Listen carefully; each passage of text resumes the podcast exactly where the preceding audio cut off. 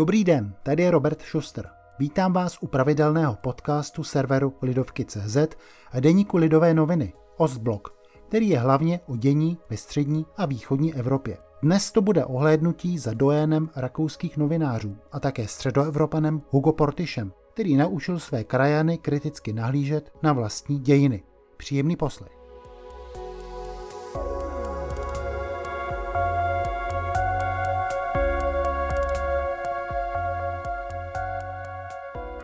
Kdo před rokem 1989 tak říkajíc chytal Vídeň neboli signál rakouské televize, musel dříve nebo později narazit na Hugo Portiše.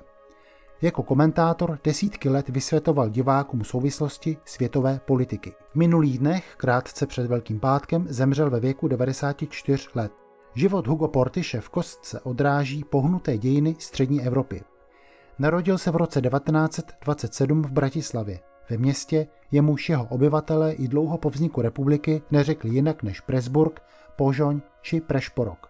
První roky života strávil ve městě, kde se mísily vlvy německé, maďarské, židovské a slovenské. Do Vídně a Budapešti bylo odsud odek živa blíž než do Prahy. Portišův otec, původem Rakušan, byl posledním šéfredaktorem německy psaného bratislavského listu Pressburger Zeitung, který vycházel až do vzniku slovenského štátu. Portišova rodina opustila Bratislavu na jaře 1945, krátce předtím, než ji obsadila rudá armáda. V Rakousku kráčel Hugo Portiš ve stopách svého otce a začal pracovat jako novinář. V zemi sice byla demokracie a konaly se pravidelné volby, avšak sdělovací prostředky byly přísně rozděleny mezi socialisty a lidovce.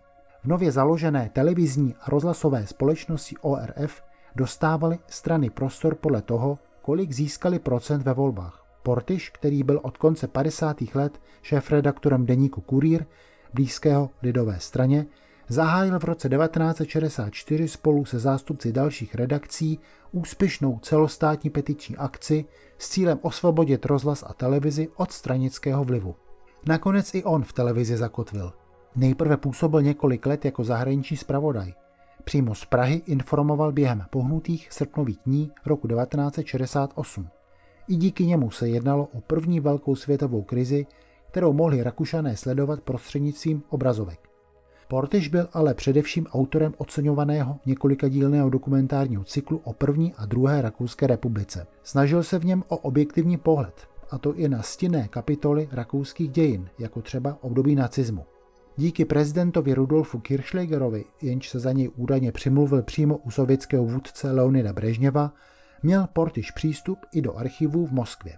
Celkem třikrát dostal Hugo Portiš nabídku kandidovat na prezidenta, naposledy v roce 1991. Tenkrát šlo o to vrátit nejvyššímu úřadu v zemi prestiž po šestiletém mandátu Kurta Waldheima, který byl mezinárodně izolovaný kvůli své minulosti za druhé světové války. Díky své popularitě by měl Portiš zvolení jisté.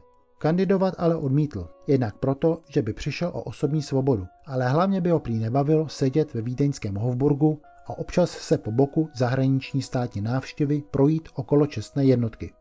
Jedním z jeho posledních veřejných vystoupení bylo, když se nechal před kamerami očkovat proti koronaviru. Je fajn mít možnost vzít život do vlastních rukou a spolu ovlivnit ho, řekl tehdy Hugo Portiš.